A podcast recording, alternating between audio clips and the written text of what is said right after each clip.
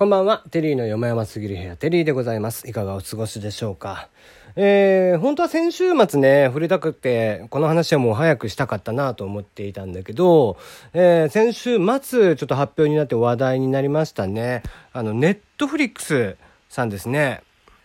えー、今年の12月31日からまるっと1年間をかけまして、嵐、ジャニーズですね、活動休止までの姿を毎月配信するドキュメンタリーというのを開始するというのが発表になりました。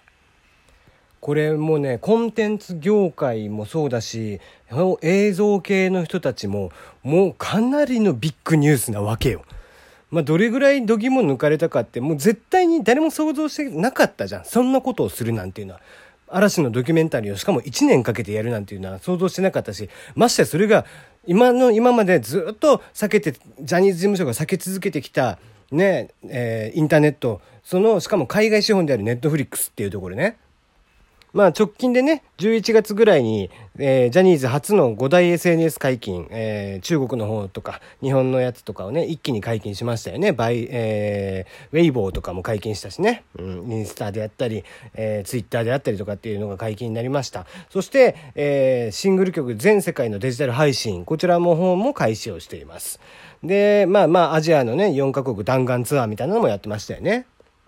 とにかく残り1年になりまして、もう本当に精力的にやっている。そんな中、えー、それを追うドキュメンタリーというのを、まさかネットフリックスでやるとはっていうところですね。これは本当にコンテンツ業界としては大きい。えー、まあ、もうキラーコンテンツ、スーパーコンテンツと言っても過言ではない、えー、キラーコンテンツを超えるスーパーコンテンツと呼んだ方が多分いいんじゃなかろうかという代物だと思います。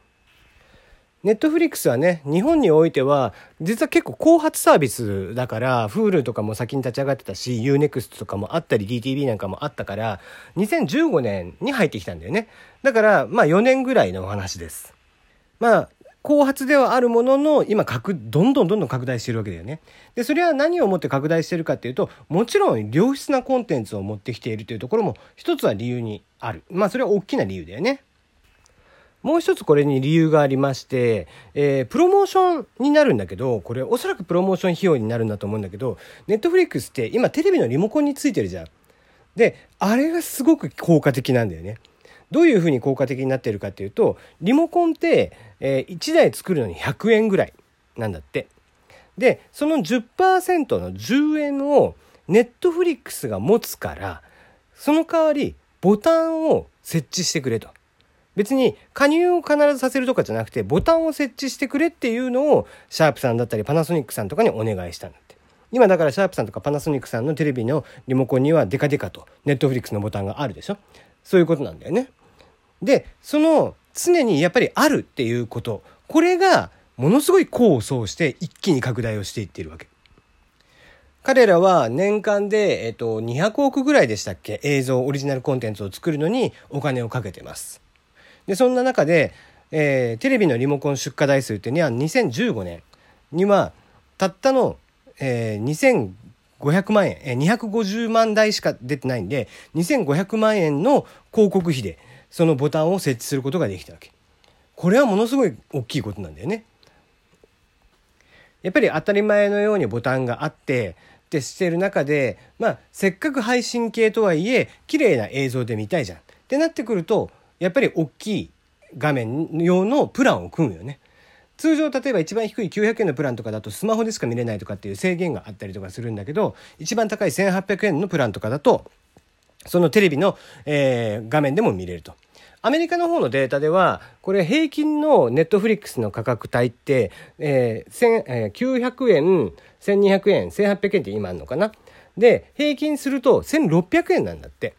だからかなりの割合で実は1800円の人が多いんだよね。ってことは、まあ、日本でも似たような感じだと思うんだけどおそらくまあ日本の場合にはそのそれプラスソフトバンクさんが、えー、プランを組んでたりとかするから、まあ、おそらく平均すると1200から1400の間ぐらいだと俺は見てます。でそれで、えー、その金額例えば1万人入ったらどれかける1200円とか1400円とかの金額になってくるということだよね。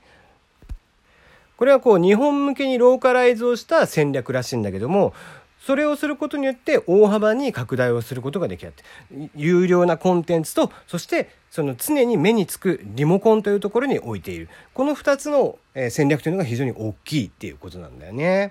で、えー、1つ目のコン、えー、戦略であるその大きいコンテンツっていうところで今回ジャニーズしかも嵐の1年間のドキュメンタリーしかも活動休止前、えー、その1年間を追うということが、まあ、ものすごく実は、えー、このさらにネットフリックスを加速させる、えー、キラーコンテンツスーパーコンテンツになったのかなと思いますね、え、ざっくり計算をしました、え、一応300万人、え、交渉でですけども、え、嵐の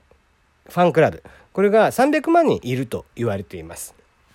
で、えー、その300万人、まあ、ぞろぞろと全員が入るわけでは当然ないと思いますんで、だから、僕の中では、まあ、ネットのね、えー、雰囲気、ツイッターとかの反応とかを見ました。で、そうしたら、まあ、もちろんすごく、えー、悩んでる子たちも多かったし、で、もっと言えば、900円渋ってる子たちもいたんで、まあ、300万人のうち、うん、まあね、年間の、えー、ファンクラブの、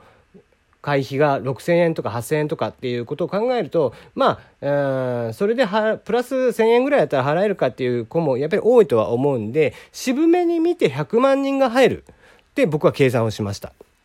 で、えー、100万人が、えー、で、その渋ってる子たちっていうのもやっぱりいるんで、プランは、その1800円のプランをあんまり組む人はそこまでいないだろうと見越して、1200円ぐらいの平均だと。僕は、えー、APRU って言って、えー、その個人のね、課金の、平均値を APRU を1200円ぐらいじゃないかなっていうふうに思ってるわけ。で、した時に、えー、じゃあどれぐらいの月額になるかっていうと、月間で12億円。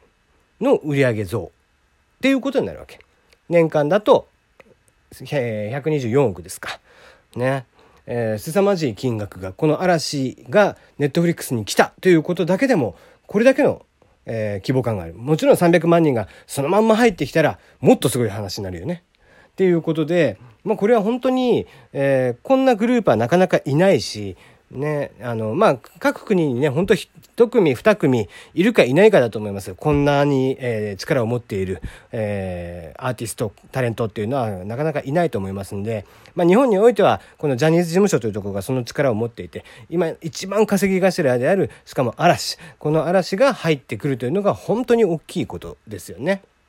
うん。で、えー、こうなってくると、じゃあ次行ってって何するんだろうなって僕は考えてたんだけど、実はつい最近ですね、光 TV さんっていうところ、まあこれは NTT がやっているものなんですけれども、光 TV というのが、えー、これはどこだっけな？あ、そうそう、ソニーさんと組んで、実は月額のテレビプランっていうのを始めます。これは何かっていうと、4K テレビを5年間月々の定額で光 TV の契約者が利用できるということなんだよね。光 TV に申し込んでる人がプラス月額でいくら払えばソニーの最新型の 4K テレビこれを、え5年間月額で、まあ、一番低いプランだと43型、えで、え1562円とか、えもっと低いプランで2年間で契約とかになると979円とかでプラスすることによって最新の 4K テレビで買える 4K テレビを見ることができるでそれで光 TV を楽しむことができるっていうのを始めてます。これおそらく今シャープさんとかパナソニックさんにはすでにもうパイプがあるのでネットフリックスは同じことがもうできるわけだよねこうなってくると。だからネットフリックスに入っている人がプラスでいくらっていうふうにしてしまうとさらにテレビの方も買い替えができると。ね、より綺麗な映像でより綺麗な、えー、迫力のある映像をコンテンツを見たいわけだからそういうのに、えー、バーターでやっていくそして、えー、もちろんそこから売り上げをシェアされていくみたいな話っていうのは往々にして考えうるんじゃないかなと。いうことですよね。まあその逆もしっかりだと思うんだけどね、えー、テレビ入る時にネットフリックスに契約してもらえればみたいな、えー、月額プランみたいなのを月額のサブスクリプションモデル